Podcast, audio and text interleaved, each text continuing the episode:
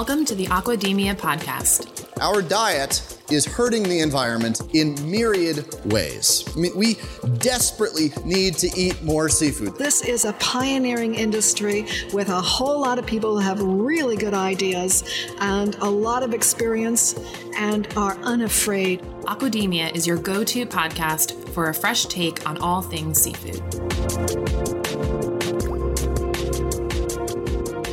Hey everyone, thanks for tuning into this episode of the Aquademia podcast. I'm Sean O'Laughlin, I'm Justin Grant. And I'm Maddie Cassidy. and we wanted to harken back real quick to I'm one sorry, of- what did you say? harken. We're gonna revisit. No, we're gonna reference. I reference. like harken back. we're we're gonna. Justin doesn't know what it means. I know I'm aware of Nickelback. I'm also aware of Hark the Herald, Angel Sing. Put those two together, and you got what you need. We're gonna harken back to an episode that we did, which was very popular, called "The Triumphant Return of the Tuna," because that was a feel-good story about a fishery that had once been overfished and kind of is bouncing back, and talking about the reasons why that is and what they're gonna do moving forward to make sure that it doesn't get depleted again. And we have a similar story that we're going to talk about that came out today, the day that we're recording, on the west coast of the U.S.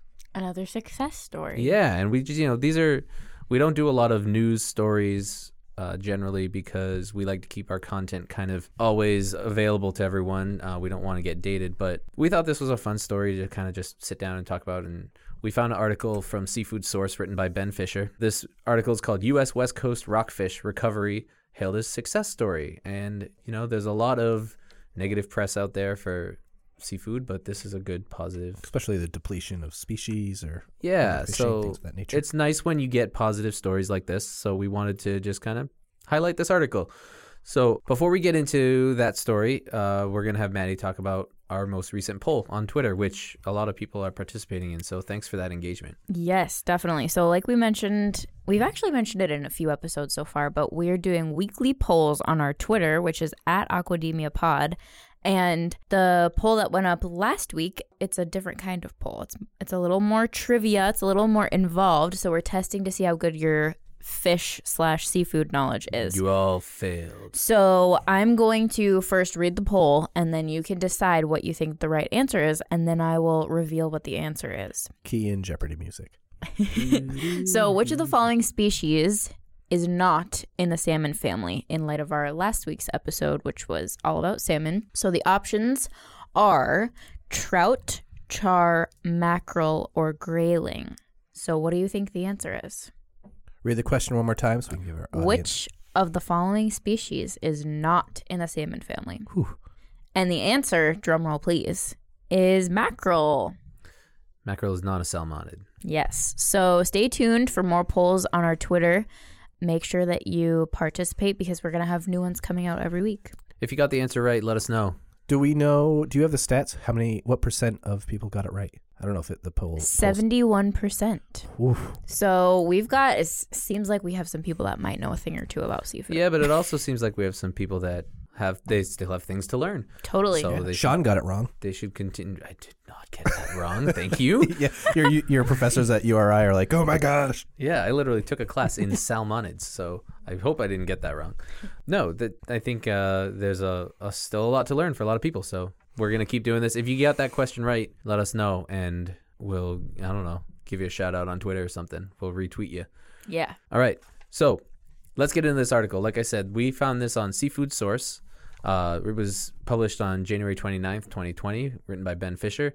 U.S. West Coast rockfish recovery is hailed as a success story. So, so you start off by talking about how the fishery for rockfish and flatfish, you know, kind of bottom dwelling fish uh, in the West Coast, was near collapse due to overfishing a couple decades ago.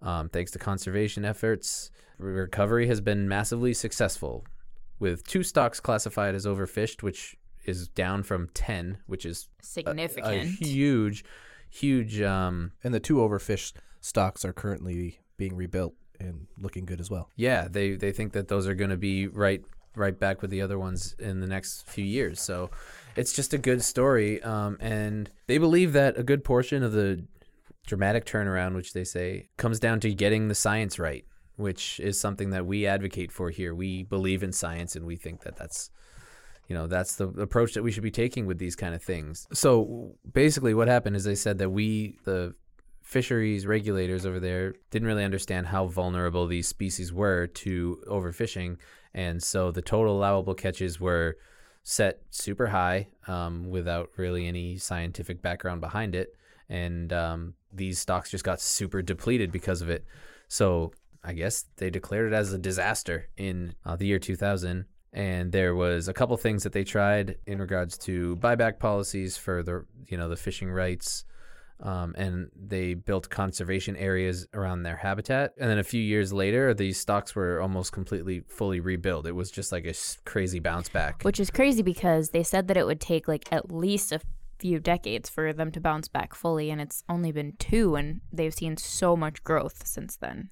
Yeah, so it's awesome, and um, obviously they're going to be putting stricter regulations on the, the allowable catches in this fishery and stuff. But they're excited to get back into this space. They said the biggest challenge is reintroducing consumers to these species like yellowtail rockfish and sole. They are not really on menus anymore Or in the grocery stores. or in the grocery stores. So there's going to need to be a big marketing push from the industry as a whole for us to reintroduce these species back into kind of the regular diets of seafood eaters in the US. So Yeah, work's on the way. There's a nonprofit called Positively Groundfish. Uh, according to this article, it's formed by a group of industry stakeholders and including representation from Oregon State University, the Marine Stewardship Council, uh, has been working to coordinate and unify the efforts around getting the industry up and running again. Yeah, this is something that we are fully behind is this collaboration and they actually end the article with I'll just read it. Another lesson observers can take away from the situation is the mentality of collaboration. There's a great deal of common ground between fishermen, managers, and NGOs, even though it doesn't always seem like it. And that is something that we're trying to do as a company too is promote that collaboration because we need it. Yeah, it's super important, especially when the industry faces issues like this when it comes to overfishing or pollution, any of these kind of issues.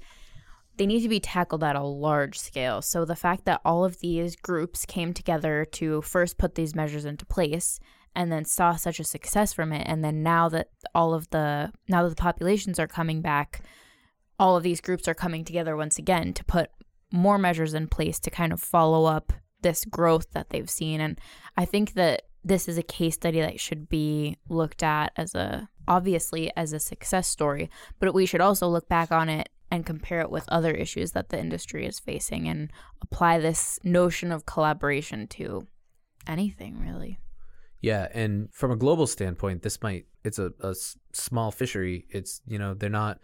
I from what I understand that they are not selling all over the world to all different countries. It's it's a little bit more domestic here in the U.S. So the hard part is getting the word out and showing that this is possible if you do the right things. And like they said, getting the science right. It should be it should serve as an example to a lot of other fisheries that are having these types of issues. Has anyone here ever had rockfish? Yes, we all have. yeah nick we all have had mendoza's rockfish. And one if for neptune Yeah, if our listeners want to try rockfish, uh, but they don't want to try going out and cooking it or trying it in a restaurant if they can't find it, you can always try some delicious fish jerky made from rockfish from One for Neptune. And we can link to his episode that he, he came on and talked on the podcast Yep. last year, and we'll link to that.